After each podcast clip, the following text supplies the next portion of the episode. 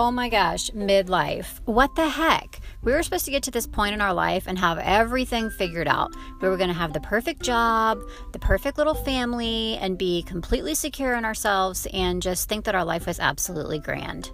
Uh, yeah, no. We get to midlife and our everything is falling on our bodies. We have hormone issues. We feel lost. We feel stuck. We feel like we haven't done enough with our life, but we're not really sure what else we're supposed to do.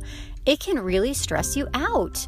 So, welcome to Grace Over 40, where we talk about all of these challenges and how to get over them in a way that I think is really going to be relatable for you.